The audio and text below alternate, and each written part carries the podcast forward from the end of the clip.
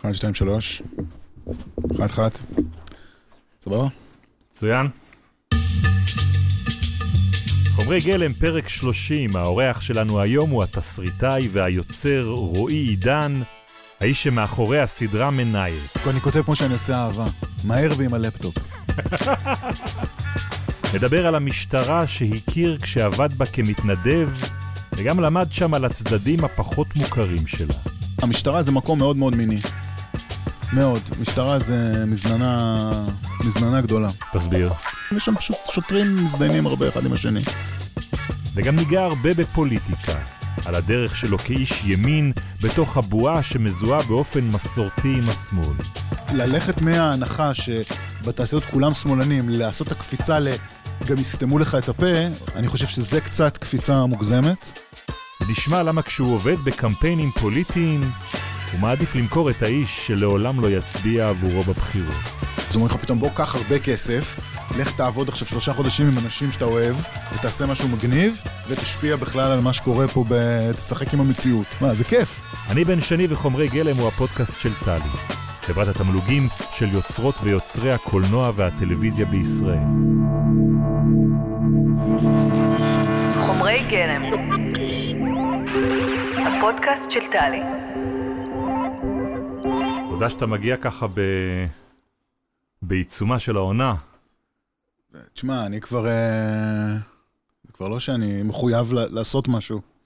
אין לך בימים האלה שום לא, תפקיד? היה לי, היה לי עוד... אה, הייתי צריך קצת לעבוד על העריכות, אז כאילו רק שבוע שעבר סיימנו. בעצם. עוד, סליחה, בתחילת, הש... ביום ראשון, שני השבוע. כבר את לא. כל הפרקים של כן. ה... אני כותב את. עונה שלוש, זה ה... יש עונה שלוש. כן. כי מה יש? יש אה, כותבים בינתיים, נראה, לא... עוד רבים על התקציב. זה אבל... כן. אומר ש... שההצלחה נמשכת. כן, נראה אם אני לא אחרבן את זה, כן. ואיך התקופה הזאת שבה הכל משודר ו- ובפנים, וזו תקופה ש- שאתה אתה נהנה ממנה? אתה, אתה כותב את הפירות? שמע, קודם כל אני קצת פולני, אז אני לא באמת יכול ליהנות מכלום. אה, גם זה... זה אחלה, זה מדהים, אבל אה, אני כבר מספיק שנים עושה את זה כדי לדעת שהכל זמני. אז אה, אני משתדל לא... כאילו לא להתפלש בזה יותר מדי. הרגשת את זה בעבר? אה, תשמע, היו לי הרבה כישלונות בעבר, היו גם כמה הצלחות, דבר כזה לא היה. אה, אבל אני מכיר את, מכיר את הדינמיקה הזאת, כאילו זה לא... אז בוא נציג אותך, כן. רועי עידן. אנחנו כאן מתכנסים לרגל הסדרה שאתה היוצר שלה והתסריטאי שלה, מנאייק, זוכת פרס האקדמיה הקודם. מה זה פרס? כל הפרסים. כל פרסי האקדמיה, כן. האמת שגם בשנה שבה היו הרבה התמודדויות אה, כן. מרשימות מסביב, זה היה מפתיע. ועכשיו מוקרנת אה, העונה השנייה שלה בכאן אה, 11, דרמת המשטרה הזו. אה, אני מניח שאין צורך להציג, ומי שיש צורך להציג, שילך ויראה. כדאי, שעשה גוגל. כן, ש- כן. שיצפה בפרקים. ו... ותודה שבאת אה, אלינו לכאן. בכיף. אנחנו מתחילים תמיד עם חפץ. מבקשים אוקיי. מהאורח להביא משהו, ולך לידך יש איזשהו תרמיל כזה. אז הבאתי אה, מפתח, כן. אה, זה פשוט נורא, אני, אני יודע שכאילו, אולי בדרך כלל החפצים כאילו נורא סופר אישיים, וכאילו מההיסטוריה המשפחתית וכאלה, אבל אצלי זה פשוט מפתח של צריף, שאני הולך עוד שבועיים לעבור לגור בו, בקיבוץ קריית ענבים, עם המשפחה, בזמן שאנחנו מחכים שיהיה טופס 4 לבית שבנינו שם. מרגש. החדש. כן, כי אנחנו ממש עכשיו בעיצומו של איזה מעבר אה, אחרי שנים שגרנו בתל אביב, אה, כל השנים פה, האמת היא ממש פה בכיכר מילאנו. ופתאום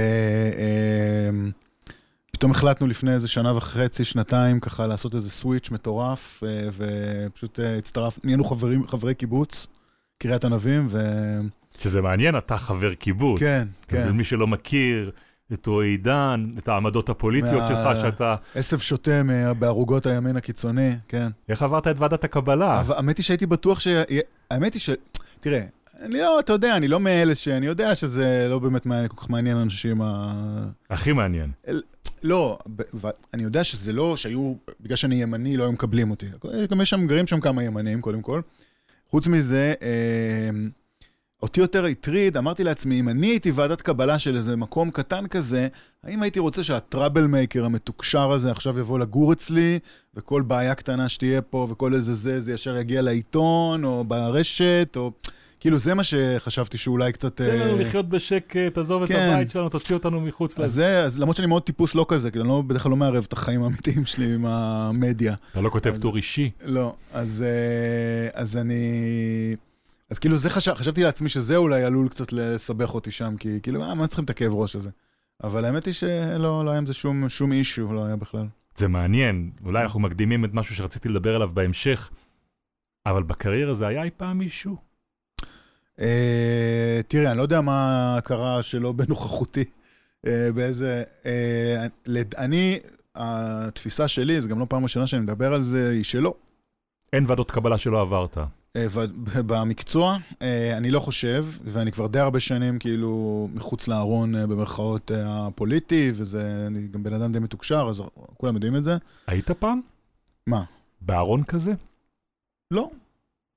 לא זאת ממש. אומרת, היה תקופה ש, שרק התחלת, שלמדת, שאמרת, עדיף את הדעות שלי לא, לא לבטא בתוך החדר הזה, כי אני יודע מה כולם סביבי חושבים. קודם כל, כשלמדתי וזה עוד הייתי כאילו שמאלני. אה, עברת שינוי ב... לא, לא, אבל הדעות שלי נשארו די אותו דבר, פשוט הדברים, המציאות זזה, טוב. לוח המשחק הפוליטי זז לחלוטין, אני כאילו, הדעות שלי, הם די אותו דבר שהם היו כשאתה יודע, הצבעתי לברק ב-2001, או לא זוכר מתי זה היה, או 99, ו... ביבי היה אז, כן, אבל אז לא היה, הייתי, אתה יודע, מהבית, מפאי, חיפה, אחוזה, כאילו מהשבטי כזה, כמו הרבה אנשים. לא חשבתי על זה יותר מדי. זה לא שפתאום אה, הפכתי לארץ ישראל השלמה, ואתה יודע. אה, פשוט הדברים זזו. אה, ו...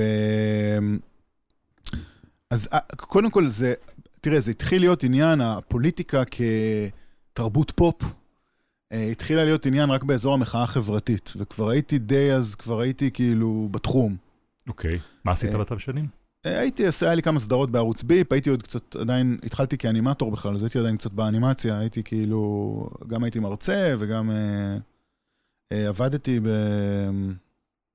ב Animation Lab בירושלים, של אראל מרגלית, באיזה סטודיו גדול לאנימציה, ועבדתי בחו"ל על דברים שקשורים לאנימציה, כאנימטור, כמי כ story- שמעצב, מצייר? ו story boarder ומעצב אה, דמויות וסביבות. אה, דברים כאלה. אז אה, כאילו, כבר הייתי כזה קצת חצי, חצי בברנז'ה כזה, ולאט לאט כאילו באמת מיקמתי את עצמי בצד הימני של המפה הפוליטית, אה, לא...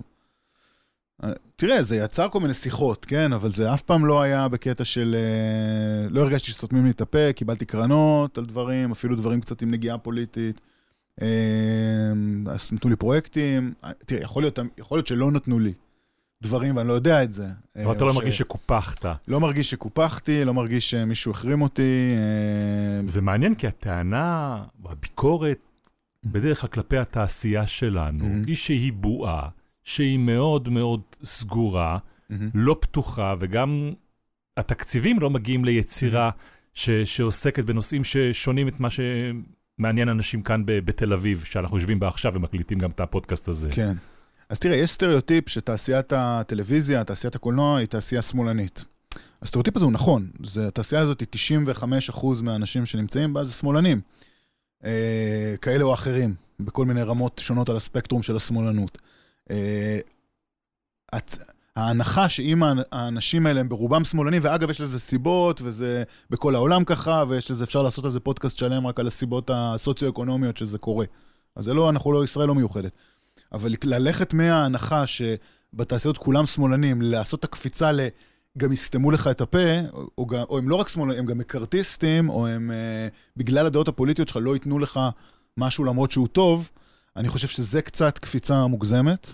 מהניסיון שלי, מההיכרות שלי עם שומרי הסף בתעשייה הזאת, אה, אני מדבר בעיקר על תחום הטלוויזיה, בקולנוע אני מודה, אני פחות מכיר בקרנות. לי אישית לא הייתה בעיה מיוחדת אף פעם, אבל אני פחות מכיר.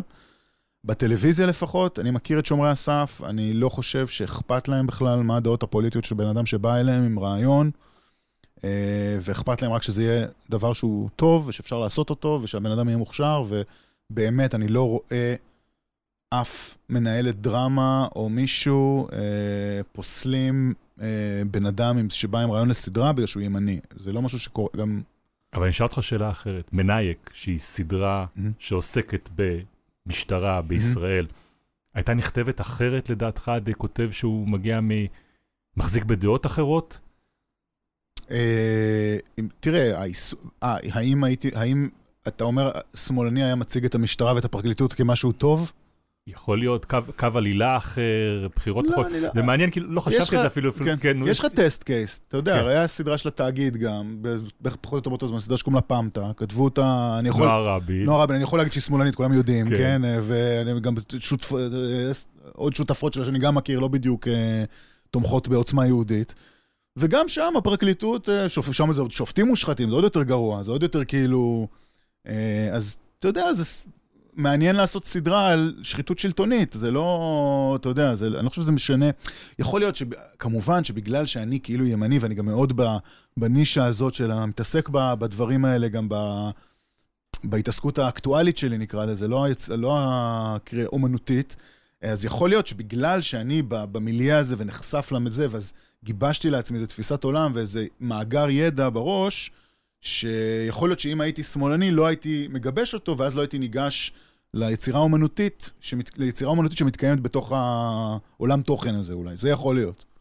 אבל... אה, אבל היית מלהק אחרת את הנבלים בסדרה, זאת אומרת, הסדרה של כותב שמאלן הייתה עוסקת יותר בחקירה של ראש הממשלה מאשר בחקירה של אה, השוטר המושחת? לא בטוח, אני חושב שזה סיפור, זה סיפור דון, זה דון קישוט, זה לא... זה, זה דון קישוט סלאש הסמויה, סלאש גניבה מאוד, אה, מאוד כמה דברים, אה, שהם לא דברים שהם שמאלנים או ימנים, ב, ב, הארכיטיפ הסיפור, הסיפורי הזה הוא לא שמאלני או ימני, הוא... וגם אני חושב, אתה יודע, השמאל? השמאל אמור להיות המבקר של המערכות האלה, לפחות כמו הימין השמרני. לא, אז בישראל קצת הדברים התהפכו, קצת השמאל לפעמים נוטה להיות קצת הצד השמרני בכל מה שקשור לממסד, נקרא לזה. כי, המ- כי הממסד הוא שמאלני, עדיין. אה, חלק, בחלקו הגדול, כן. אה, אבל, אה, אבל אה, לא חושב שזה, לא חושב שיש לזה משמעות. אז איך היא נולדה? היא נולדה אה, בכמה, בכמה שלבים, זו הייתה לידה מאוד מאוד ממושכת עם ואקום. אה, זה התחיל מזה שהייתי מתנדב במשטרה כמה שנים טובות. זה היה התחביב המוזר שלי. מה אה, מה הביא אותך לעשות את זה? אה, פסיכולוג שאמר לי שאני מרגיש שהחיים שלי, שאני לא עושה משהו מספיק חשוב בחיים, שזה מפריע לי, זה מייצר אצלי... על זה דיברת בחדר? על זה דיברתי בחדר, בחדר הפסיכולוג. כן. לא, הוא, הוא הגיע למסקנה הזאת מהשיחות איתי, הוא אמר לי, תשמע, הבעיה שלך זה שאתה מרגיש שאתה לא מספיק, אה, הדברים שאתה עושה הם לא מספיק חשובים לו, וזה, וזה מייצר אצלך איזה שהם אה, חרדות, אה, אתה יודע, איזושהי מצוקה רגשית מסוימת. אה, כמו כל תל אביבי טוב, הלכתי לטיפול אז באותה תקופה, בגלל כל מיני עניינים, ו... ואז הוא, ואז הוא אמר לי, אז אתה יודע, אז אם העבודה שלך היא באמת לא, לא, לא חשובה, כי אתה כותב סדרות לערוץ ביפ, אז, אז לך תתנדב, לך למד"א, לזה, לעזור לקשישים, לא יודע, תעשה משהו, תעשה משהו חשוב? תעשה משהו חשוב, כאילו. ואז התחלתי לחשוב, אז אמרתי, וואלה, זה רעיון, והלכתי להתנדב במשטרה, כי זה נראה לי מגניב. אה, ואני קצת כזה חולה, חולה אקשן כזה קצת. אה, איפה זה אומר להתנדב במשטרה? מה מה סוג הפעילות אה, שעושים? אז זה זהו, זה לא, לא הלכתי, זה ממש, הייתי ממש שוטר, זה לא היה משמר אזרחי, הייתי כאילו ממש שוטר. על מדים. על מדים, שוטר סיור בלב תל אביב, פה בדיזנגוף כשזה עוד היה שם. אה, והייתי, זה מה שהייתי עושה, כאילו, הייתי פשוט אה, בלילות בעיקר, אה, ומה החיים של שוטר סיור בלב תל אביב? חיים מאוד קשים. איפה הוא אוכל דונלדס ו... הוא אוכל, זה יותר בורקס בארץ. אוקיי. יש כמה, יש גם, כאילו, יש להם כרטיס כזה של, אתה יודע, בלילה הם, שהם יוכלו לקנות סנדוויץ' ושתייה כזה ב-Yellow. כזה של כלכלה. בדיוק. ויש גם, אתה יודע, את המקומות שאוהבים, אה, אתה יודע, בורקה כזה, אתה יודע, שפתוחים בלילה כזה, כמו, אה, אני יודע, אבולעפיה כזה. וכאלה, אתה יודע, מקומות, אה, כן, בדיוק, טאבונים כאלה למיניהם, בבן יהודה, וזה, כאלה, פחמימות. אבל אני אומר. אבל אנחנו עושים עוול, אני מניח, אנשים עובדים עבודה קשה. כן, ברור, זה לא, זה רק האוכל, כן. עובדים, באמת- זה עבודה מאוד מאוד קשה של אנשים שהם, אה, מה שנקרא באנגלית stretch thin מאוד מאוד, המשטרה בישראל. זאת אומרת שאם אתה והציבור בבית היה יודע כמה מעט שוטרים אמיתיים יש במשמרת בלילה בין הירקון ליפו, אה, אנשים היו נחרדים, ואני מניח שבמקומות אחרים בארץ זה רק יותר גרוע. אה, כי יש מעט מאוד שוטרים, הם עובדים מאוד מאוד קשה, איך שהמשמרות שלהם בנויות וזה, זו עבודה מאוד מאוד קשה. זה גם העבודה עצמה, היא באמת, זה להתעסק... אה, זה גם המון כאב ראש כזה של סכסוכי שכנים, ותלונות על רעש וכאלה, כל מיני דברים כאילו שטויות, אבל זו התעסקות מאוד שוחקת. וגם פל... אירועים פליליים קשים, הכל, מאונס, גנבות, שוד, פריצות, על קטטות בלי סוף. אני חושב על, ה... על המתח שיש בין האנשים שיושבים במניידת לבין האנשים שנמצאים בחוץ. זה, זה אותם... זה אותם אנשים? לא, לא בהכרח. לא בהכרח בכלל. אה, לא בהכרח. אה, תראה, האנשים שבחוץ, בתל אביב, זו אוכלוסייה מאוד מאוד מגוונת, זאת אומרת, זה גם גילאים מגוונים, זה גם יכול להיות עובדים זרים, אה, תיירים, צפונים, אנשים כאילו מישראל השנייה נקרא לזה, שיכורים, לא שיכורים, סתם ערסים, סתם עשירים, עניים, זה יכול להיות... זה יכול באמת להיות הכל. בתל אביב זה באמת יכול להיות הכל. הפעילות הפלילית היא כמעט מקיפה, זה, זה מכל הארץ, כאילו, מגיעים ל... לעשות פה דברים. אה, ערבים, יהודים, אה, כל מיני. אה, אז באמת אין, אין, אין דרך, כאילו... אין דרך טובה כאילו לאפיין את מי שבחוץ. אבל כשאתה עושה את הלילות האלה בתור שוטר, mm-hmm. אתה כבר מתחיל לכתוב לעצמך נקודות לסדרה שאתה הולך לכתוב? אז לא, זה לא היה בקטע כזה בכלל, אני מאוד אהבתי את העבודה עצמה, גם תמיד, אני כאילו כן אוהב את העולם הזה של סדרות משטרה, וזה כאילו משהו שאני אוהב, אז כאילו נהניתי לעשות את זה גם, זה... אה, אהבתי את זה מאוד, זה הרגיש לי, אני מאוד אהבתי את הפעילות. אה, ופשוט הייתי מעורב באיזשהו שלב, הייתי מעורב באיזה משהו שקשור למח"ש. ופתאום כאילו נחשפתי לזה, שלא לא חשבתי על זה אף פעם, וזה פתאום היה נראה לי, בואנה, רגע, יש פה קטע. שוטרים שחוקרים את השוטרים, אה, אתה יודע, סדרת משטרה שהשוטרים זה הפושעים. אז גם עוד לא היה את, אה, את uh, line of duty הבריטית, זאת אומרת, לא הייתה עדיין סדרה על מח"ש mm-hmm. בעולם. כאילו היה, אתה יודע, פרק עם מח"ש ב-law and order, פרק כזה, לא היה משהו, זה, אמרתי, בואנה, יש פה קטע, כאילו, הנה, אני צריך לעשות מיליונים עכשיו. אה, ישר מהר הלכתי, אני כותב באנגלית, אז ישר הקלדתי איזה דף, בכלל לא חשבתי על הארץ, בכלל חשבתי. למכור פורמט, כן. כן. הקלדתי מהר איזה הצעה באנגלית, הלכתי לקשת אה, להציע להם את זה, הם בצדק דחו את זה, זה היה גרוע מאוד. זה היה כזה ממש, זה היה שונה, אבל זה היה ממש procedural כזה, זה היה... לא משנה, אבל המשכתי להתגלגל עם הרעיון הזה בראש, ואחרי כמה שנים זה לאט לאט הבשיל בכמה שלבים. וכשהיום אתה יושב וכותב את העונה השלישית mm-hmm. כבר. איפה הסדרה חיה, איפה היא מתרחשת בעיניך, איפה אתה יודע ששם הדברים יקרו גם מבחינה תסריטית, יעשו אה, טלוויזיה טובה? תראה, הסדרה היא מאוד, אה, מה שנקרא character driven באנגלית, היא כאילו, הסיפור נובע בעצם מהדמויות, זאת אומרת, הוא נובע, הוא גם קיים באיזה עולם שיש לו חוקים, וזה תמיד בסוף ה... זה משפיע, הבובות, הדמויות הן קצת כמו בובות מריונטה כאלה של המערכת, נקרא לזה, או של השיקולים הגדולים, הפוליטיים. אה, אבל אה, בסוף הדבר האמיתי הוא כאילו בא מה, מהדמויות. אז אה, אני, יש לי את הדמויות האלה, יש לי כבר איזה קונפליקט שמתפתח ביניהן, או כמה קונפליקטים, כי זה כבר כמה, בכמה כיוונים שם, עם עם, עם כמה דמויות. שהתחיל בעצם בעונה אחת, ממשיך בעצם ישירות לעונה שתיים ומתפתח, ועונה שלוש היא תהיה בעצם המשך ישיר של הקונפליקטים שנולדים כבר בעונה שתיים. טוב, כשאתה אומר דמויות, הדמות הראשונה שעולה בראש למי שצופה בסדרה הזאת, היא הדמות ש... שמגלם אותה שלום אסיאג. כן, איזי. והבחירה הזאת, היא, על פניה, היא לא הבחירה, היא לא הליהוק הצפוי, אבל ברור שיהיה משהו בליהוק הזה ששלום כן. אסייג לדמות הזאת, זה חלק מההצלחה של, של מנאייק. ממש. אתה יכול להסביר איך זה קרה? אה, כן. אה, אני באותה תקופה עבדתי על... אה, לא הכרתי את שלום לפני זה בכלל, חוץ מהטלוויזיה כאילו.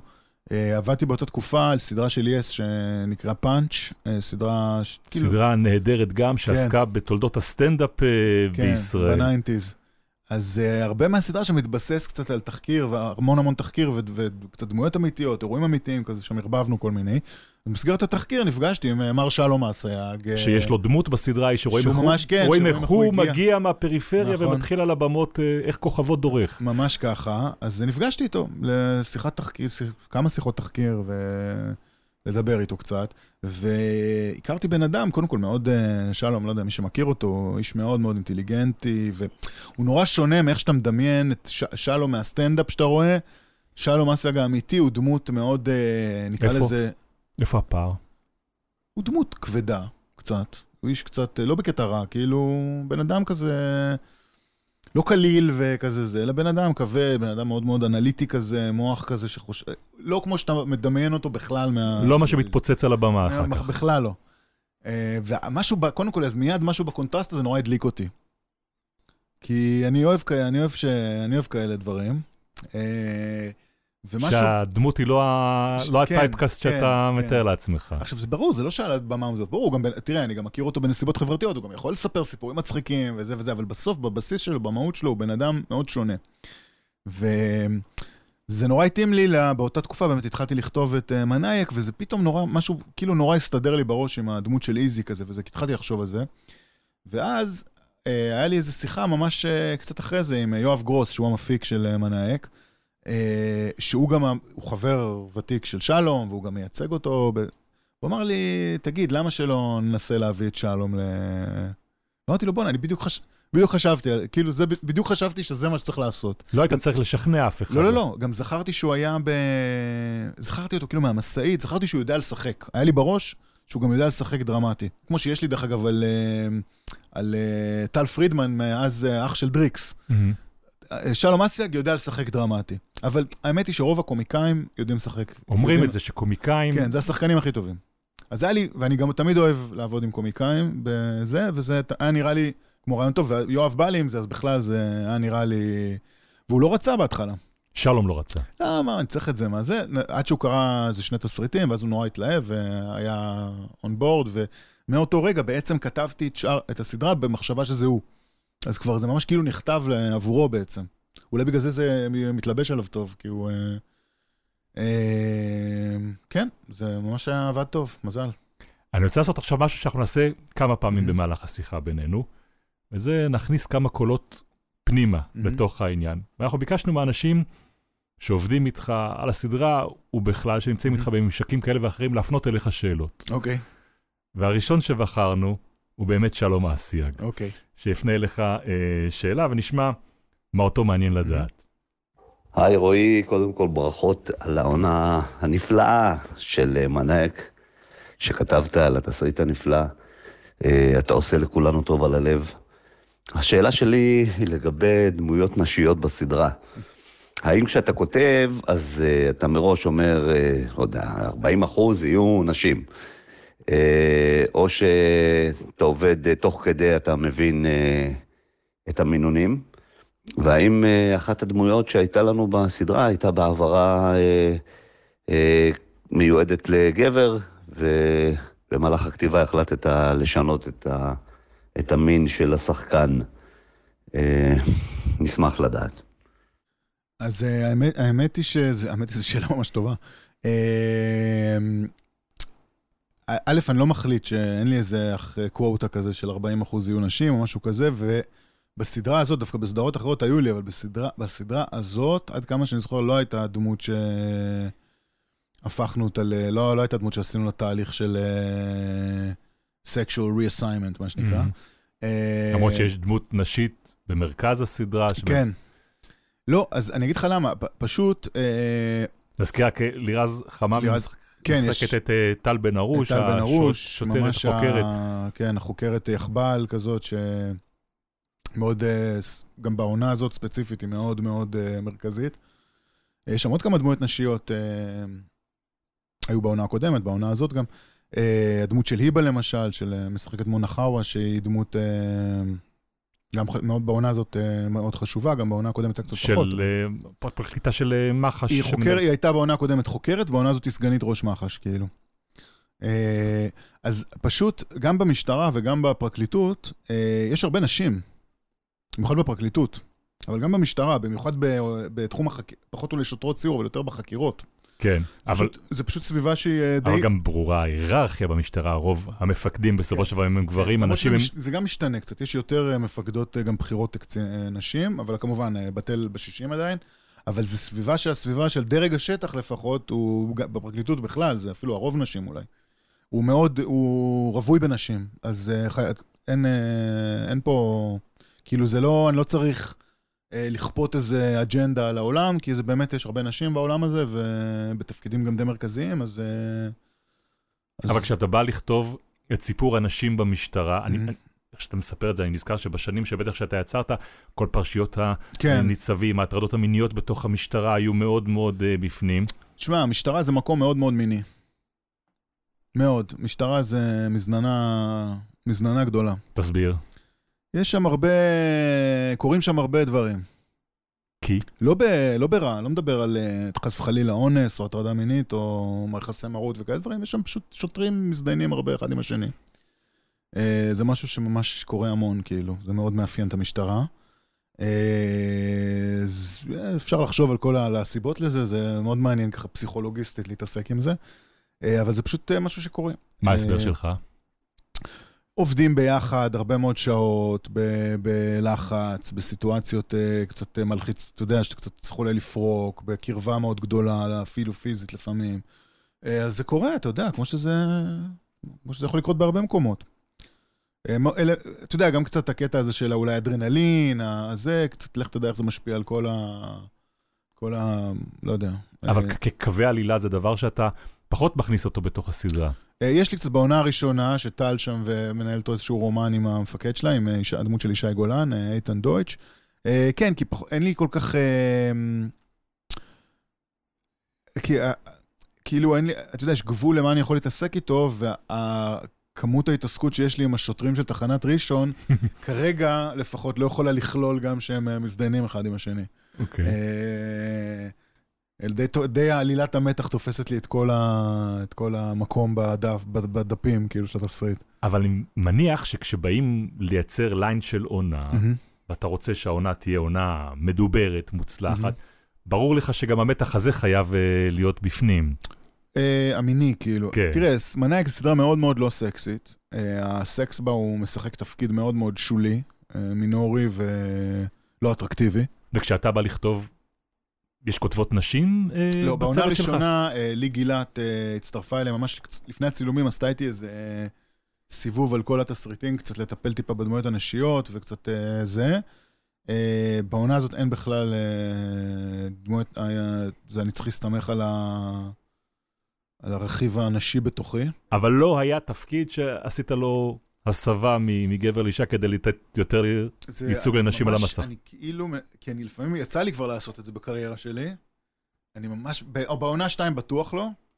אה, בעונה, עכשיו, אה, אני יודע למה אני מתבלבל, כי בעונה 3 יש לי תפקיד שהיה גבר ועכשיו בדיוק הפכתי אותו לאישה. למה? אה, סתם, כי הרגיש לי שיש יותר מדי גברים קצת. שפתאום נהיה קצת זה, ורציתי קצת להראות איזה, דווקא, אה, באמת להראות קצינה בכירה אישה. לא שכל הקודקודים יהיו גברים, אלא שזה מגניב דווקא, זה נותן שם איזה קטע שזאת אישה. אז זה מביא אותי... כן. מושחתת גם, דרך אגב. כן? בטח. אז זה מביא אותי לשואלת הבאה. כן.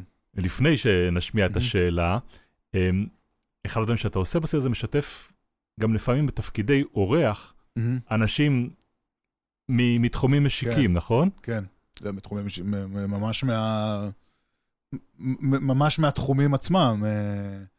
אה, אה, אז בעונה הזאת גם משתתף גם חן קוגל, ראש המכון הפתולוגי, שמשחק פתולוג. בפרק הראשון, אה, משתתפים... היה קשה. לשכנע אותו להביא אותו? מה, הכי קל בעולם, כן? בעולם. רוצה לבוא, רוצה לבוא לשחק במנהיג? ברור, אה, איפה? תדליק את ה... רק הייתי צריך... אה, כן. הוא אוהב את, אוהב את הדברים האלה, גם ידעתי שהוא יעשה את זה טוב, כי הוא, יש לו את הסטאר קוולטי. איילה חסון, אה, משתתפים גם כאלה שאתם לא מכירים, יש שם פתאום איזה חוקר מח"ש מאוד בכיר, ות, ות, לשעבר, שמשתתף שם באיזה תפקיד. כאילו, אנשים שהם פחות מוכרים, זה יותר למי ש... ומתוך מה אתה עושה את העניין הזה? זה רצון, מה? לשחק עם המציאות? זה קצת- בעונה הראשונה הבנתי שהלשחק עם המציאות הזה זה ממש חזק, שזה ממש משהו שעובד חזק, והחלטתי שאני בעונה הזאת אחזק את זה אף יותר. אה, אז גם זה, גם... אה, כי לפעמים כשאני רואה נגיד מהדורת חדשות ש- שצולמה באולפן ושמשתף, זה נראה לפעמים משהו, זה מדגיש דווקא את כן. ה- את הזיוף של העניין. כן, כי לא תמיד אפשר לצ- לצלם באמת באולפן חדשות אמיתי, והאולפנים עם הגרינסקן זה תמיד נראה קצת מעפן. אה, אגב, אנחנו גם צילמנו אותה, כאילו את המהדורות שם, שיש בקטנות, זה גם כזה באולפן גרינסקין, זה רוא... אני, אני נורא, גם אה, נורא רגיש לדבר הזה, אבל אין כל כך ברירה. אה, כל אחד רגיש לסביבה שבה הוא חי כן. ורוצה שהיא תראה הריאליסטית בדיוק, ביותר. כן, והש- והשוטרים מעירים לי על הדרגות תמיד, על כל מיני פאקים שם בהלבשה, זה, כן. אה, אז... אה, אז שילוב זהו, המציאות. כן. אז אנחנו ביקשנו מאיילה חסון, מהמם. שעושה תפקיד אורח אה, קצר בסדרה, להפנות, להפנות גם היא אליך אה, שאלה.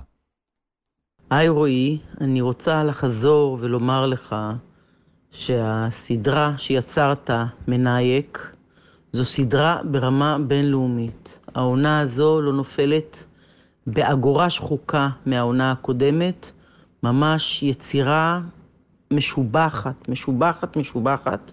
אני מכורה. לצערי, המציאות בארץ של המשטרה והפרקליטות אה, לא נופלת מהסדרה שלך. עכשיו, לגבי שאלה, כמי שהיה שותף לקמפיינים פוליטיים, האם אתה יודע על איזשהו קמפיין פוליטי שהכריע בחירות? עשתה לנו shift, shift חזרה לפוליטיקה, וואו. איילה חסון. קמפיין פוליטי שהכריע בחירות. אבל אולי נסביר למה איילה חסון שואלת אותך דווקא את השאלה הזאת, כי דיברנו הרבה על, על טלוויזיה, לא הזכרנו הרבה דברים אחרים אה, שאתה עושה. אמרנו, פתחנו ו- ודיברנו על העמדות, שאתה גם מביע אותן בתוכנית רדיו שאתה Mhm. משדר באופן קבוע, אבל גם כל כמה שנים יוצא למילואים כן, כדי לעבוד בקמפיינים. כן. אה, אז אני... איך שהתגלגלתי לזה, אני אפילו לא, לא לגמרי בטוח איך. אה, אבל אה, כן, בבחירות אני עובד בקמפיינים פוליטיים. כל מערכת בחירות? כמעט בכל מערכת בחירות. בזאת אני לא הולך לעבוד. למה? סתם אין לי זמן, הייתי כבר סגור. עם, איפה? אה, נשאיר את זה ב... בינינו. אה, הייתי כבר סגור, פשוט נאלצתי להגיד להם ממש שבוע שעבר שאני פשוט לא אוכל, זה נפל לי על זמן, כאילו, לא יכולתם לי כאילו להחזיק עוד חודשיים. באיזה תפקיד? אה, בתפקיד קריאיטיב, תסריטאי, קופירייטר. אה, יושב בצוות שאמור כן, להכין כן, עבור המתמודד שממש במפלגה. מכין את ה... גם... תראה, זה גם כאילו אסטרטגיה, אבל יותר בר... אבל ברמה של הקריאיטיב, לא ברמה של... לא ברמה של עכשיו איך משנים מצביעים לקלפי וכאלה. אה, אז דברים שקשורים לקריאיטיב לגמרי. אה, עבדתי, עשיתי הרבה קמפיינים גדולים. אה, גם הליכוד ב-2015, גם כחול לבן בשני הסבבים הראשונים. כחול לבן, זה אומר, התחלת עם בני גנץ, לא, עם יאיר לפיד. התחלת עם יאיר לפיד, כן. אוקיי. הצטוותנו, אבל זה היה כחול לבן, אבל בעצם היו לנו שני צוותים נפרדים. עשינו, זה היה כאילו שני קמפיינים בעצם נפרדים, שרק היינו מתואמים. כאילו גם אחרי שהם התאחדו, הק- הקריאייטיב נשאר מופרד. אה, אז, אה, אז כל מה שהיה יפה ומגניב היה שלנו. אה, זה מאוד מעניין. כן. זה נשמע שאתה נמצא, מהדעות ששמעתי אותך מביע כן. מפעם לפעם, הפוך מהמקום ש- שאליו אתה מצביע. כן, אבל זה לא, אני דווקא חושב שזה עדיף uh, לעבוד בקמפיין שאתה... תראה, אתה, זה קשה נורא לעבוד בקמפיין שאתה ממש רוצה שיפסיד, או שאתה חושב שאם הוא ייבחר הוא יהרוס את המדינה או משהו כזה, כן. אוקיי. Uh, אבל אם זה מישהו שלא כך אכפת לך, או שאתה אומר, טוב, בסדר, כאילו, כן. אז עדיף לך לעבוד בקמפיין שלו מאשר מישהו שאתה נורא מחויב אליו רגשית או אידיאולוגית. באמת? כן. תסביר. Uh, משתי סיבות, זה עדיף לך וזה עדיף לבן אדם שאתה עובד אצלו. לד... ת... תסביר למה זה עדיף לבן אדם שאתה עובד זה אצלו. עדיף לבן אדם שאתה עובד אצלו, כי עדיף, תמיד טוב שיהיה לך מישהו בצוות שלא חושב כמו המעריצים שלך והאנשים שלך, שלא, שלא לא לייצר לעצמך תיבת תעודה מוחלטת, אה, אלא לשמוע גם מישהו שהוא כאילו בא מהצד השני. כי אם אתה רוצה לספח אליך מעבר לבייס, בדיוק. אתה צריך מישהו שהוא לא נמצא אצלך בבייס. של. אתה חייב גם לדבר קצת בשפה, או לפחות להיות מודע ל... ל... איפכא מסתברא הפוליטית, נקרא לזה, או אוקיי, הציבורית. אבל למה זה טוב גם עבורך? זה טוב עבורך, זה עוד יותר טוב, זה הכי, זה הכי טוב עבורך בעצם כזה, כי תראה, כשאתה עובד אצל מישהו שאתה מחויב אליו רגשית או אידיאולוגית, אז אתה לוקח דברים נורא אישי. אז כל דבר נראה לך כמו אסון, לא מקשיבים לך, אתה מרגיש שעושים איזה טעות ולא מקשיבים, ל, ל- לא שועים לעצתך, אז אתה, אתה נהיה נעלב. נורא נורא מתוסכל, אתה נעלב, אתה נפגע, אתה לוקח את זה נורא קשה. כשאתה עובד אצל מישהו שאתה לא מצביע לו, אז אתה מייעץ פעם, בהנחה שאתה באמת בן אדם הגון ועושה את העבודה שלך כמו שצריך, כן, אתה מייעץ, או לא, לא מקשיבים לך, אתה מנסה אולי עוד פעם, פעם שלישית לא מקשיבים לך, אז אתה אומר, טוב, בסדר, לא הקשיבו, אז לא, לא קרה אסון. אבל תסביר לי את הסתירה המהותית, כי כן. אני, אני רואה שזה זה דבר שהוא בדמך ולבך כבן אדם. שחי פה, הנושאים הפוליטיים. דיברת על זה בהתחלה. העמדות שלך מאוד ברורות. אתה לא מגיע למערכת בחירות עם תחושה של זה להיות או לחדול, עם צד אחד, אה, עם, עם הצד שלי מנצח אה, או מפסיד? שמע, אה, אתה יודע, אני רוצה שהצד שלי ינצח, אבל אני גם, אתה יודע, זה דמוקרטיה, זה לא עכשיו, אה, אנחנו לא פה אבל כשאתה נמצא ואתה משחק עבור הקבוצה היריבה, כן. אבל יש פה ככה, סתירה. זה, זה ככה עובד. תשמע, כמו שאמרנו על המערכת, על, על שוק הטלוויזיה, כן, גם בעולם הפרסום, 80-90 אחוז מהזה אנשים הם, בוא נקרא לזה מרכז-שמאל. כן. מה... מה אתה חושב בקמפיין של הליכוד, בקמפיין של מפל- כל מפלגות הימין, בקמפיינים של ש"ס? לא עובדים שמאלנים. לא עובדים, אני עבדתי בקמפיין של הליכוד, וואלה, הייתי אולי הימני היחידי בצוות שם, היו שם שמאלנים מטורפים, ומה זה עבדו... את, אתה רוצה, זה נהיה כאילו קטע של, זה כמו ספורט, זה כמו שאתה משחק באיזה קבוצת ספורט, אתה רוצה שיתנצח, אז ברור שאני אני לא רוצה, נגיד, ש... נגיד עבדתי אצל, אה, בכחול לבן, לא רציתי שהם ינצחו בבחירות וזה. אבל, אבל, אבל רציתי כאילו שננצח, שזה יעבוד, שנעשה, זה נורא קשה להסביר את זה, זה כאילו, אתה כאילו רוצה לנצח, אבל לא רוצה ש... זה עכשיו, לנצח, אבל לא, לא, לא עד הסוף לנצח. גם אני אומר לעצמי, תראה, אני עובד אצל, נגיד, בכחול לבן, או יאיר לפיד כזה, או זה, אז בסדר, אז אני אומר, קודם כל אנחנו חיים בדמוקרטיה, אם אנשים מצביעים להם והם... אה, והם... אה, אבל אני מתאר לעצמי שבשנה האחרונה... היה לי מאוד קשה, אבל לא היה לי קשה, אבל לא היה לי קשה בגלל שיאיר לפיד קיבל הרבה מנדטים והקים ממשלה. היה לי קשה בגלל שהבן אדם שאני הצבעתי לו, עשה ההפך מכל מה שהוא אי פעם מכר לי ציבורית או ברמה האישית. בנט. ו- בנט, כן. זה מה שהיה קשה לי. לא אכפת לי שיאיר לפיד יקבל מלא מנדטים, יקים ממשלת שמאל, וסבבה, עם זה, אתה יודע, אנחנו, אני מכבד את ה- את הכרעת הבוחר. היית לא- הולך עכשיו לעבוד עבור יאיר לפיד בקמפיין שלו? כן, ברור, מה זאת אומרת? ואיך היית בלי משווק אותו? פעמיים. אז אתה יודע, אני לא, אני לא, אני לא זה שמחליט איך משווקים אותו, אני, אתה יודע, הייתי עושה מה שאני עושה, אתה יודע, כותב סרטים מצחיקים, מציע הצעות אה, מעניינות, וזהו. מכניס כל מיני כאלה קליפים. כן, בעיקר, לג- אני בדרך כלל, הקטע שאני מתעסק איתו הרבה זה הסרטונים. אתה מתאר לעצמך שהרבה אנשים יושבים עכשיו, כן. מאזינים לך, וזזים ככה באי נוחות, לחשוב שככה אה, הדברים מתנהלים. זה ככה עובד, אבל אתה יודע, כי אני אומר שגם יש איזשהו, איזושהי אולי חלוקה אפילו בעולם שבו אנשים Mhm. מתעסקים. מי שהוא איש של יצירה כמוך, שעושה Mhm. את מנאייק, שעושה את משהו בנפשו, המקום הזה של, הפ... הוא לא, לא יתקרב אל המקום הזה של הפרסום. הוא לא, יהיה, לא, יהיה מקום, לא יתקרב למקום שבו מישהו סוחר את הכישרון שלו כדי למכור את העמדות המנוגדות. אה, לא יודע, אולי זה כי אני מחבב debate, אז אין לי בעיה לעשות את ה shift הזה, אבל אה, לא יודע, לי, אני לא, אני שום בעיה, תראה, אני גם לא איש פרסום, אני לא בא, מ- עבדתי במשרד פרסום וזה הקטע שלי, אני כאילו... אבל יש לי הרגשה שאם היינו מנהלים עכשיו ויכוח פוליטי, אז היינו מנהלים ויכוח מאוד אה, עקרוני, שאתה חושב ש... שהוא בנפשך על, על מה שקורה קודם כל כאן. אני לא בן אדם שכל כך, גם כשמתווכחים איתי, אני לא באמת, כאילו, אני לא, זה לא, זה לא ברמות של אני, אתה יודע, מתחרפן. אה, אבל, אה, אני לא יודע, זה, it's a job, כאילו, אתה יודע, אתה בא, שוכרים את שירותיך, כן, זה work for hire, אתה, אז אני שואל, ככה אתה מתייחס, אם, אתה מתייחס לזה כאל, כאל פרנסה, כאל איזשהו כורח... אתה מתייחס לזה כפרנסה, אני אישית זה נורא מעניין, כאילו אני נורא אוהב את זה, כאילו אני אוהב את ההתעסקות הזאת, אז אני רוצה לעשות את זה, ואני מאוד מתבאס נגיד עכשיו שאין לי זמן לעשות את זה. אתה לא מרוצה אה. מהעובדה שרגע, אני יכול להתפרנס ממה שאני אוהב, מלכתוב את הסדרה אבל אני אוהב את זה גם, אוקיי. אני גם אוהב אבל את זה, כי אמרתי לך, אני אוהב אקשן, וקמפיין זה אקשן, זה ממש כמו שאמרת, מילואים, זה ממש ככה. אה, וזה מגניב, זה נורא תלוי גם באיזה אנשים אתה עובד איתם, זה אנשים שאתה אוהב, אנשים שכיף לעבוד איתם. אם זה צוות מגניב, כי פתאום, זה גם הרבה כסף, אז אומרים לך פתאום, בוא קח הרבה כסף, לך תעבוד עכשיו שלושה חודשים עם אנשים שאתה אוהב, ותעשה משהו מגניב, ותשפיע בכלל על מה שקורה פה, ב... תשחק עם המציאות. מה, זה כיף, איך מרתק- אפשר להגיד לזה לא? בוודאי, גם היה מרתק כן. לראות, איך אפשר להגיד לזה לא, אני יכול לחשוב איך אפשר כן. להגיד לזה לא, אבל אני חושב כל הזמן זה שהיה מרתק אותי לראות את הסדרה שהיית כותב על החיים האלה. אם היית יכול לכתוב סדרה על זה. תדע לך שיש לי, כבר שנים, אני מנסה להרים סרט, feature, על הקמפיין של הליכוד ב-77.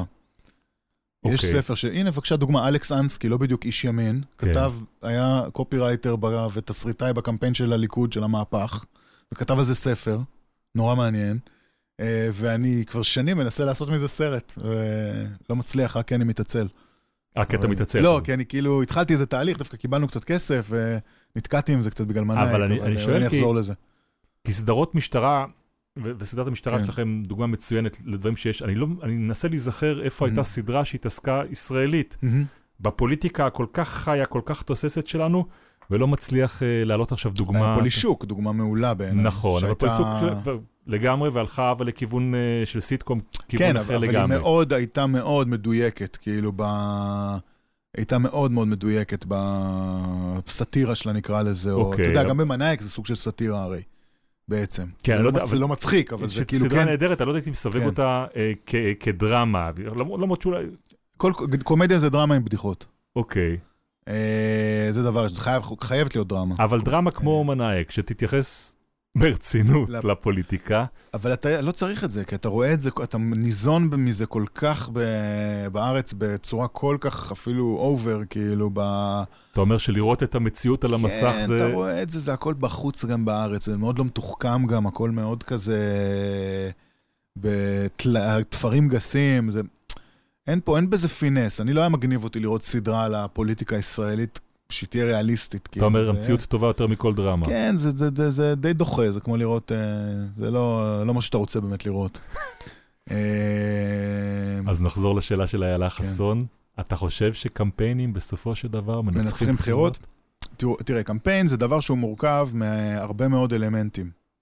אה, האם סרטונים מצחיקים וזה מנצחים בחירות? בטח במצב שפה הגוש, הגושים הם כבר כל כך מקובעים ואין כל כך תזוזות, כמו, כמו הסיטואציה שאנחנו נמצאים בה עכשיו בגלל ביבי. האם זה יכול עכשיו, לא משנה איזה סרטונים גאוניים יהיו, קריאייטיב וזה, האם פתאום יבואו חמישה מנדטים של שמאלנים שלפני שנייה לא רצו לצ... שביבי יהיה זה ופתאום יעברו לצד של ביבי? לא. האם פתאום חמישה מנדטים של ימנים שלא רוצים שיאיר לפיד יהיה ראש ממשלה ויהיה ממשלה עם רע"מ, פתאום יעזבו את הכל ויעברו לצד השני בגלל שיהיה איזה סרטון קריאייטיב מגניב? לא. אה, אבל זה דרך טובה להעביר מסרים גם לציבור שלך, ומה שבעיקר חשוב שקמפיין יעשה זה יעלה במחנה שלך את רמת המחויבות לצאת ולהצביע באמת ביום הבוחר. כל קמפיין בעצם מתרכז בסוף לדבר הזה. ורצוי גם ידכא את הח- את החשק הזה אצל היריבים שלך. זה אבל אה, בוא נגיד אה, נזק היקפי, זה nice to have, זה אם זה קורה זה סבבה. אבל מה שחשוב זה לדאוג שהאנשים שלך, שהצד שלך, כולם ביום הבוחר ילכו וישימו את הפתק הנכון בקלפי. אה, וזה עובד גם ברמות של המדיה, קריאייטיב נקרא לזה, שמשפיע על האנשים, אבל גם ובעיקר ברמת העבודת הש... ארגון. הארגון, השטח, מה שנקרא יום הבחירות, וכל מטה השטח וזה, שזה אני פחות מתעסק, אבל זה נורא חשוב. אה, לכן קמפיין יעיל שמשלב את שתי הזרועות האלה בצורה טובה, ומוציא את האנשים מהבית בסוף, בהחלט יכול אה, כמובן להשפיע, בטח אם זה קורה בשמאל כבר, זה די ממוקסם. זאת אומרת, השמאל כבר, בשמאל זה, הם נמצאים כבר ב... אם אתה מסתכל על הנתוני הצבעה בשכונות שמאלניות, יישובים שמאלניים, מה שנקרא, במרכאות, כן, אבל בגדול. אז אתה רואה שזה 80-90 אחוז אה, הצבעה. במקומות הימניים, נקרא לזה, או הדתיים, אתה תראה שזה בין 50 ל-70 אחוז. זאת אומרת, יש כמעט 20 אחוז פער של אחוז הצבעה במ- במקומות האלה. עכשיו, אם הימין ידע לעשות קמפיין שיוציא את האנשים האלה, אז, אז ברור שיהיה לזה השפעה מרחיקת לכת, לא סתם, זה עוד, זה לא יהיה 61, ש, ש, 59, זה יהיה 70, אה, אני לא טוב בחשבון. אה, זה כאילו, זה המון מנדטים, אז ברור שיכול להיות לזה השפעה. בינתיים הם תמיד נכשלים בזה, אבל... אתה אולי כי- אומר, אולי כי הם לא- מלא זמן כבר לא שכרו את שירותיי. סתם, אין לי מושג איך עושים את זה. אתה אומר שעל פוליטיקה פחות מעניין אותך לכתוב, אבל תוך כדי שאתה מספר את זה, אני שואל, דוקו, מעניין אותך? דוקו? מעניין אותי מאוד. כן, אני בדיוק עכשיו אה, בש- בשלבים ה... יש לי איזה חלום לעשות דוקו. יאללה, אני אספר על זה, מה אכפת לי בעצם? זה במילא לא יקרה. פעם במאי שיש- במאית. שישבה פה אמרה שאם... יש, שכדאי לספר על החלום שלך של דוקו, כן. למרות מה שאומרים, כי אתה מחייב את עצמך עבור כל מי שמאזין עכשיו, נכון. לא להגשים בסוף את החלום הזה. אז יש לי אפילו חלום, ואפילו דיברתי אליו עם אה, חבר טוב שלי, שהוא אחד ממפיקי הדוקו הגדולים בארץ, והוא אה, אמר לי, וואלה, רעיון, ונראה, אז אולי עוד נעשה את זה באמת. אה, דוקו על הסיפור של ערוץ 7, ה- כאילו המחתרתי. עם אדיר זיק כן, והספינה. וחיפשו אותה, המשטרה, והזה, היה שזה סיפור. איפה הם ש- שידרו גם מספינה הם בשלב... שידרו מספינה, והיה להם כל מיני משדרים בכל הארץ ותחנות ממסר, כן. והיה חקירה, היה ממש אה, כאילו מצוד אחריהם, הסתובבו בלשים של יחב"ל בכל הארץ, נהדר. כאלה עם, אה, אתה יודע, עשו טריאנגולציה של המשדרים, כן. למצוא איפה המשדרים, ואני מכיר איזה בלש לשעבר ביחב"ל, שהיה מתעד את כל החיפוש, שיש לו את כל ה... נהדר. את כל הכסה, הוא... נו. כן, מדהים. אז, אה, אז אה, סתם. חשבתי, אני שנים חושב לעשות מזה, כי זה סיפור מדהים, כי זה סיפור, מה, אתה כאילו, זה כאילו, זה לא- קרה לפני 30 שנה, זה לא כזה הרבה זמן, וזה כאילו במדינה אחרת קרה. שתחשוב שהיום יועצת משפטית לממשלה ומשטרה וזה, היו הולכים עכשיו לחפש איזה אתר אינטרנט שמשדר אה, פיראטית איזה משהו שהם לא אוהבים, ואתה יודע, חקירות פליליות, זה מדהים, זה סיפור מדהים. אה, אז אה, חשבתי לעשות על זה דוקו. אבל בכלל, התפיסה של לעשות דוקו מול לעשות אה, דרמה בטלוויזיה, מול גם קולנוע קצת, יצא לך לעשות? פחות, כי אני לא מכיר, אני פשוט לא מכיר את זה, אתה יודע, אני לא, לא לא- מתמצא בזה כל כך. אבל מה שאתה כן מכיר, כן, ולמדת, זה אנימציה. כן. ואיך מזה התרחקת? אה, לא, באופן טבעי, תראה, הייתי כל הזמן, קודם כל אנימציה, זה מה שלמדת, נכון? כן, למדתי אנימציה בבצלאל, אה, ועשיתי תואר שני בזה גם בארצות הברית. סוואנה- of Art and Design אוקיי. בסוואנה, ג'ורג'יה. אה, אז, אה, אז כן, עבדתי בזה, זה- תראה, קודם כל זה תחום שהוא משיק, זה לא כאילו באתי עכשיו מעולם הנדסת המזון, כי למדתי תסריטאות גם במסגרת לימודי כן, האנימציה. אבל ו- אנימציה זה דבר מאוד מאוד מחייב. כן, ז'אנר, ל- מאוד. לאופן שאין פה... במיוחד אני, אני ממש עשיתי את הסוג המצויר, אז זה מאוד מחייב. אה, זה ממש איזה skill כאילו מאוד אה, ספציפי. אבל אה, תראה, אז, קודם כל התעסקתי יותר ב storyboarding החל מאיזשהו שלב שזה כבר הרבה יותר קרוב לתסריט. התעסקתי גם במקביל כל הזמן, בזמן שכבר משלב הלימודים בעצם כבר עבדתי כתסריטאי, עוד כשהייתי סטודנט בצלאל. וכל הזמן היה לי כאילו את הזה, ופשוט, תראה, באיזשהו שלב נורא מוקדם, כאילו התגשם החלום שלי בתחום האנימציה. פנו אליי איזה שני יוצרי אנימציה סופר מפורסמים אה, ארצות, מחו"ל, שכאילו, שם דבר. אמרו לי, בוא, תעצב, אנחנו עושים סדרה ל-MTV, תעצב את הדמויות, תעצב את כל הסדרה. לא הבנתי, חשבתי בהתחלה מילא, בטוח שעובדים עליי, כאילו. כאילו החלום, ש... מה שמבטיחים לך תמיד שאתה סטודנט בזה, יתגשם. תחשוב, פונה אליך עכשיו טרנטינו, אומר לך, בוא תהיה העוזר במאי שלי, או לא יודע מה. וה, וה... וזה קרה, ואני הלכתי ועשיתי סדרה ל-MTV, והצבתי את כל הדמויות, והיה פוסטרים של, ה... של הציורים שלי בטיים סקוואר בהשקה, ונסעתי לפרמיירה בלוס אנג'לס עם, עם אה, מלצריות ערומות לגמרי על סקטים, וכן, זה היה לפני אה. ועידן מיתוג. כן. ו- ומה, מה, ש- וגמדים, ואנשים שיורקים אש, ומשהו הזיה באיזה כזה, מקום כזה של roller skating כזה, של אוקיי. אה, בהחלקה על גלגיליות. כן. אה, משהו פסיכי כאילו, כמו בסרטים, כמו בסרטים, ישנתי ברוזוולט, בהוליווד, אתה יודע, במלון של, שמיק ג'אגר היה חוטף חיית מנות את יתר. החלום. מה זה חלום, כאילו, חבל לך על הזמן. ואמרתי, הנה, זהו, סוף סוף זה קורה, עכשיו הכל בסדר, מעכשיו אני הוליווד. אבל אה, אתה יודע, הסדרה עולה, והיא... בשבוע הראשון היא משדרים אותה בתשע בערב, ובשבוע השני היא כבר ב-11, באמריקה אין רחמים. בשבוע השלישי כבר היא באחת בלילה, בשבוע הרביעי היא כבר בשתיים בלילה הפרק, ולאט לאט היא... וזה פלופ מתויגת מטורף. כפלופ, כן. היא לא מתויגת, היא הייתה פלופ פסיכי, כאילו. ו... ו... וזהו, פשוט אה, היה כישלון מוחלט, וזה גרם לי... בדיוק אז גם הייתי באיזה פרשת דרכים כזאת של אה, האם אני ממשיך עם האנימציה, ו... או שדווקא היה לי כל מיני הזדמנות לכתוב דברים. ואז גם זה, וגם היה עוד איזה משהו אה, שקשור למעבדה לאנימציה, שעבדתי בה באותה תקופה גם, במקביל, והגעתי למסקנה שאני צריך, כאילו זה איזה סימן מלמעלה, שאני כנראה צריך אה, ללכת יותר לכיוון של הכתיבה, ובאמת... אה, ולחזור לשם? אה, לא, אז עוד ל- המשכתי עוד ללמד כמה שנים, עוד הייתי המשכתי ללמד, אבל לא, אין לי עניין לחזור לשם. לא, אני, כאילו גם מתפתח לי עם השנים גם איזו שנאה לאנימציה. שמה? אני גם לא בא לי אפילו סרטים של פיקסר עם הילדות, כאילו, אני לא רוצה לראות. כאילו, כי? זה... סתם, לא יודע, לא, זה לא בא לי טוב, אין לי הסבר. אתה רואה את המאחורי הקלעים של זה כשאתה מסתכל על סרט? לא, אני רואה את ה... לא, קשה לי עם העולם, קשה לי עם זה, לא יודע, אני כאילו נורא נכנסתי ל live action כבר, אני כבר לא בא, לא בא לי על זה יותר. אולי כבר, אולי כי ראיתי גם יותר מדי והתעסקתי עם יותר מדי. כבר היה לי איזה overload. אה, מה שכן אני אוהב זה תמיד לראות בסרטים של פיקסאר, את כל ה... בסוף אני מחכה תמיד לקרדיטים בקולנוע, כן. ולראות את כל החבר'ה כל שלמדו כך איתי. הרבה. אה, כן, אתה רואה. ברור, כן, מלא עובדים בפיקסאר. כן, אז כל מיני חבר'ה שאני מכיר, אז אני תמיד מבסוט זה, ואז אני כותב להם, שולח להם בפייסבוק שראיתי אותם בקרדיטים. נהדר ויופי ואיזה, כן. אה, אז זה- החלק היחיד שאני אוהב כשאני הולך לקולנוע עם הילדות לראות סרט של פיקסאר. ולביים? אה, לביים, אז אה, תראה, אני- כשאין ברירה, אני, נגיד במניאק אני עושה second unit. אוקיי. יש לי את הטכנולוגיה הזאת, אני לא אוהב את זה, כי זה... יש בזה משהו שמזכיר, תראה, אני הייתי הרבה שנים בצבא, ואני גם עדיין כאילו די בצבא בעצם, ואני... ב... יש בזה, בלצאת לביים, בלהיות במאי, יש משהו שהוא קצת צבאי.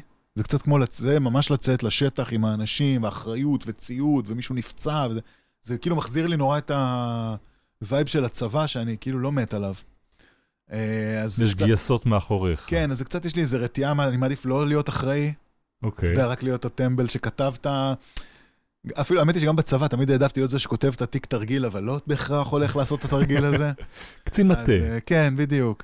אז להפיק אה, בטח בכלל... אה, להפיק זה בכלל, זה לא בשבילי, אבל אה, בסדר, אני אוהב את ה... יש לי את ה niche, תשמע, אני גם, תראה, אני גם, נגיד, בטח בסטאג מונק, אני בעצם ה showrunner, כאילו, בסוף אני תכלס מנ- מנהל את האירוע הזה מלמעלה ברמה הקריאיטיבית, שמשפיעה גם על הדברים עצמם.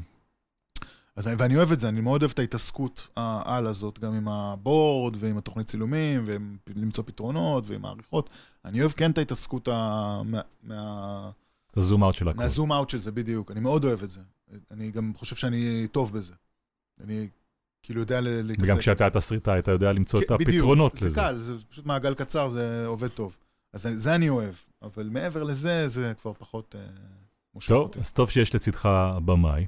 ולא סתם במאי, אלון זינגמן, שזה ממש כמו... לימבה זה מרגיש ממש כאילו הוא חלק ממני, כאילו זה... פשוט אה, היה לי מזל שמצאתי אותו, והוא פשוט... הוא בכלל אחראי להרבה ממה שאתה רואה שם, זה לא אני בכלל, וזה... הוא... זה ממש כמעט... הש- הסינרגיה היא כמעט מוחלטת, זאת אומרת, הוא, זה 95 אחוז כמו שדמיינתי את זה, ככה הוא, איך שהוא מצליח לעשות את זה, בלי שאני אפילו צריך לדבר איתו. אנחנו כמעט רואים אה, עין בעין, כאילו, בדברים. אני חושב שזה ניכר בסצנות ובאופן כן, שבו אפילו- הס- הסדרה... אפילו לא רבנו אף פעם. באמת? ממש. בש- תחשוב, זה כבר הרבה שנים.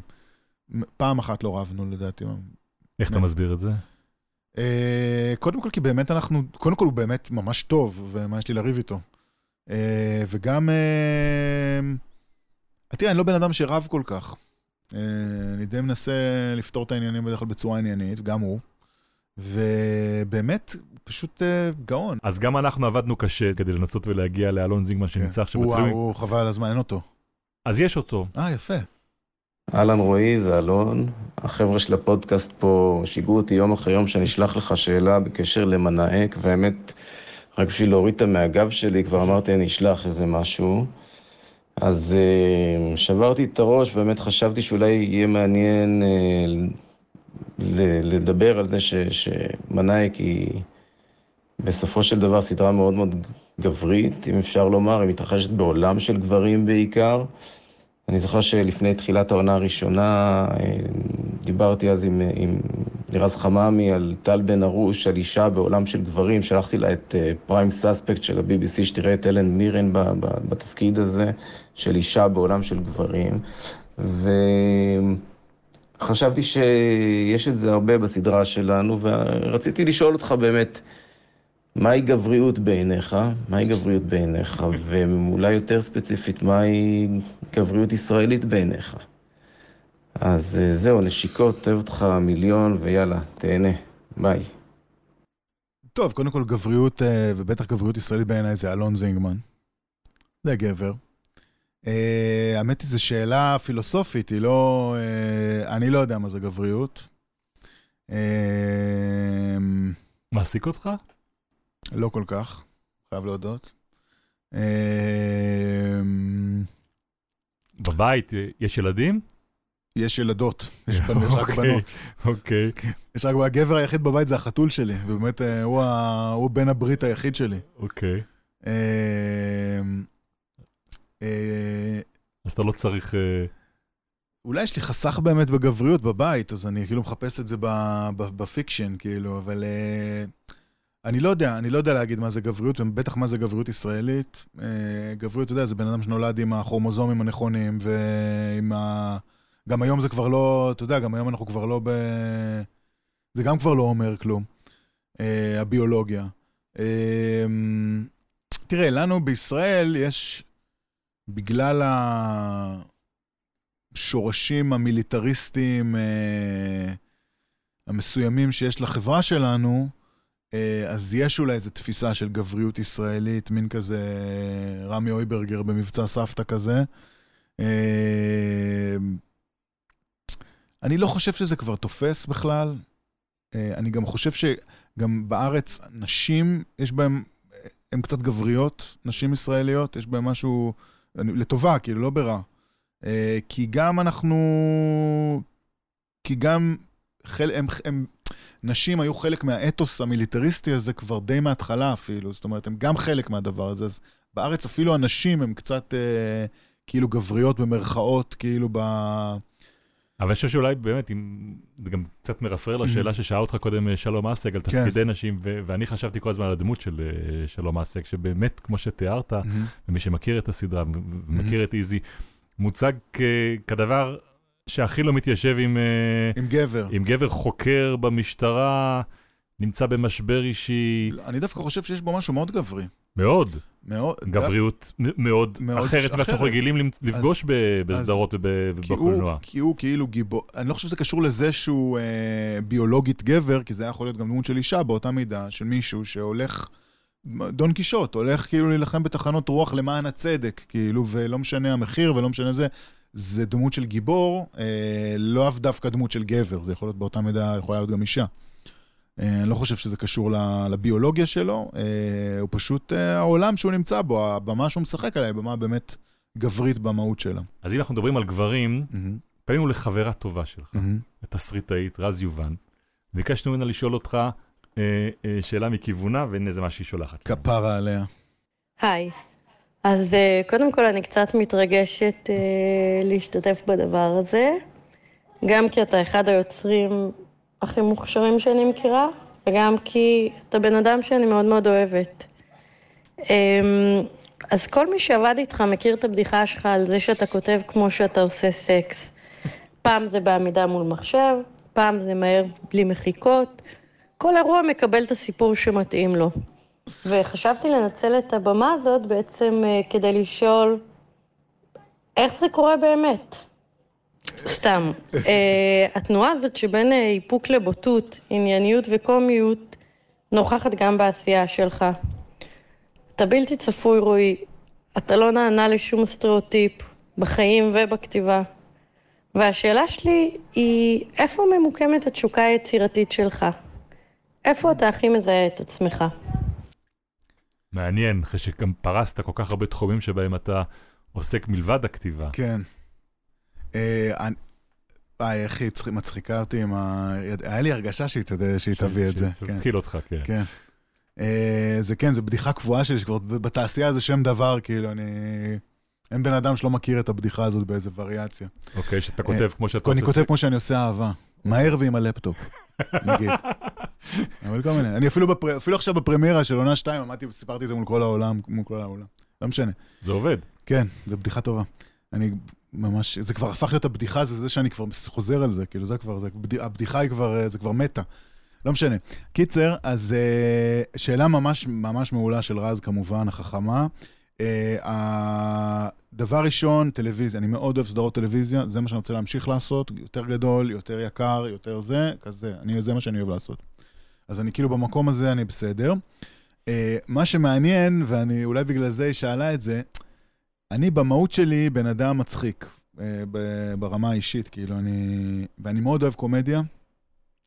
אני עד היום נכשלתי טוטאלית בעולם הזה, הקומי. זאת אומרת, כל דבר ש... שעשיתי קומי לא, לא צלח, או לא צלח מספיק. אה, וזה משהו שקצת חבל לי, וזה מה שהייתי רוצה כן פעם לעשות איזה קומדיה אחת ממש טובה, אבל אני קצת מפחד. אבל אולי אני צריך להאמין בעצמי. כי לא להצחיק זה זה פדיחה. זה פדיחה. הכי קשה זה להצחיק. זה הרמה, הרמה הכי גבוהה זה קומדיה. רועי, כיף לדבר איתך, אבל אנחנו ככה מגיעים לסיום, ובסוף תמיד יש לנו שתי שאלות שאנחנו אה, שואלים. והשאלה הראשונה, אה, אם הייתי מציב אותך עכשיו אה, מול כיתה, מהמם. אה, שתוכל לבחור איזשהו תלמיד אה, ש... שתדבר אליו ותציע לו עצה, משהו כ- כטיפ אה, להמשך הדרך. מה הייתה העצה שהיית נותן לשומע, למאזין שלך עכשיו, לתלמיד? שנמצא בתחילת הדרך? לאו דווקא לתלמיד, עזוב. למי שמאזין לך עכשיו, וזה טיפ מהמקום שממנו הבאת. תעבור להייטק. נעבור להייטק. כן. אתה לא יכול שאתה ללמוד- באמת חושב את זה. תלמד תכנות. לא יכול שאתה באמת חושב את זה. כן? אה, תראה, אם הבן אדם הוא כבר נמצא בתחילת דרך של אה, עולם היצירה והקולנוע והטלוויזיה וכו', אה, העצה העיקרית שלי היא להיות מאוד קשוח, לפתח אור עבה, ולדעת לשמוע את המילה לא, בלי, לב, בלי שזה... כי הרבה מאוד אנשים, קשה להם עם ה... זה אלמנט מאוד מאוד חשוב בעבודת ה... יוצר הטלוויזיה נקרא לזה, בטח בארץ. אתה עשית את זה כמה פעמים, נכון? בין הייטק למעבר להייטק ועבודה אה, להייטק. אני, כן, עשיתי, נתתי כל מיני גיחות, אבל לא, ברמה של ה- לשמוע לא, אה, ולדעת לא להיות מתוסכל מזה ולהמשיך הלאה, ואפילו עם אותו רעיון לנסות עוד פעם ועוד פעם, זה דבר נורא נורא נורא חשוב. אם אתה באמת מאמין בעצמך ואתה מאמין שאתה טוב, אז אתה חייב, אה, אתה חייב להיות מאוד מאוד קשוח. אבל העצה הזאת היא עצה, שאמרת את זה ככה, כששלפת תעברו להייטק, היא מגיעה ממקום אמיתי, או שזה תראה, זה זה, פאנץ'? זה לא סוד שזה עולם מאוד מאוד קשה, שלאו דווקא תמיד מתגמל אותך במידה הראויה, אה, ו... הוא גם קשה לאורך זמן, חס... אין, לו, אין בו שום ביטחון אה, תעסוקתי, כלכלי, מה שאתה לא רוצה. אה, לכן זה לא מתאים לכולם. ובאמת הרבה מאוד אנשים, אפילו שמתחילים עם זה, נושרים מהתחום הזה לאט לאט אה, במשך השנים. לא הרבה שורדים בו לאורך זמן. אז אה, זה דבר בהחלט שצריך לקחת בחשבון כשמתחילים עם זה. אז השאלה האחרונה שאנחנו שואלים כאן כל אחד, אם היית יכול לחזור אל עצמך, לאיזשהו מקום בחיים, לאיזשהו רגע, כדי להגיד לעצמך משהו, ואם אתה מוכן לשתף אותנו, לאן היית חוזר ומה היית אומר? Hmm. יש לי כל כך הרבה חרטות וכל כך הרבה טעויות שעשיתי בחיים, שאני אפילו לא יודע מאיפה להתחיל. אה, משהו שהיית הולך לתקן? לא, די, אני לא בטוח. לא בטוח שיש לי כזה. זה הרגע היחיד שנתקעת בשיחה. מה זה? זה לא, כי אני, ש- אני אומר לך, יש לי, אני עכשיו עובר על כל כך הרבה פדיחות, כאילו, בראש, וטעויות. אין לי משהו גדול, יש לי כל מיני דברים קטנים, אתה יודע, איזה... איזה מערכת יחסים שדפקתי, איזה, אתה יודע, איזה החלטה, שהלכתי ללמוד משהו, הייתי צריך אולי ללמוד משהו אחר, יש לי מלא דברים כאלה בקטנות, אבל אני לא חושב שבמה שנקרא באנגלית, ב-broad strokes, כאילו, בתמונה הגדולה, אני לא חושב ש... שיש משהו שממש הייתי משנה...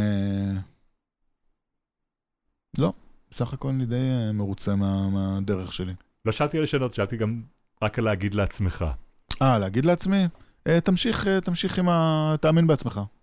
תאמין בעצמך. כן. אבל צריך- אמרתי לעצמי את זה גם בזמן אמת, אני לא יודע. אני מתאר אני לעצמי, לפי איך שאתה מנסח, לפי כן. הסיפורים ששמענו ולפי הסיפור הזה. רועי עידן, תודה רבה רבה על ה- תודה. על השיחה הזאת, היה ממש כיף לדבר איתך. בכיף. זהו, זה הגלם שלנו להיום. את הפודקאסט שלנו עורכת דפנה יודוביץ'. ערך את הסאונד יונתן שני. חומרי גלם הוא הפודקאסט של טלי, חברת התמלוגים של יוצרות ויוצרי הקולנוע והטלוויזיה בישראל. תודה מיוחדת למירב קליין מטלי על העזרה שלה בהפקה. ותודה מיוחדת גם לאורח שלנו, רועי עידן. נהניתם מהפודקאסט הזה, נשמח שתשתפו אותו ושתאזינו גם לפרקים הקודמים שלנו שזמינים בכל אפליקציות הפודקאסטים. בקרוב נשוב אליכם עם גלם חדש, ועד אז ממני בן שני, תודה לכן ולכם על ההאזנה.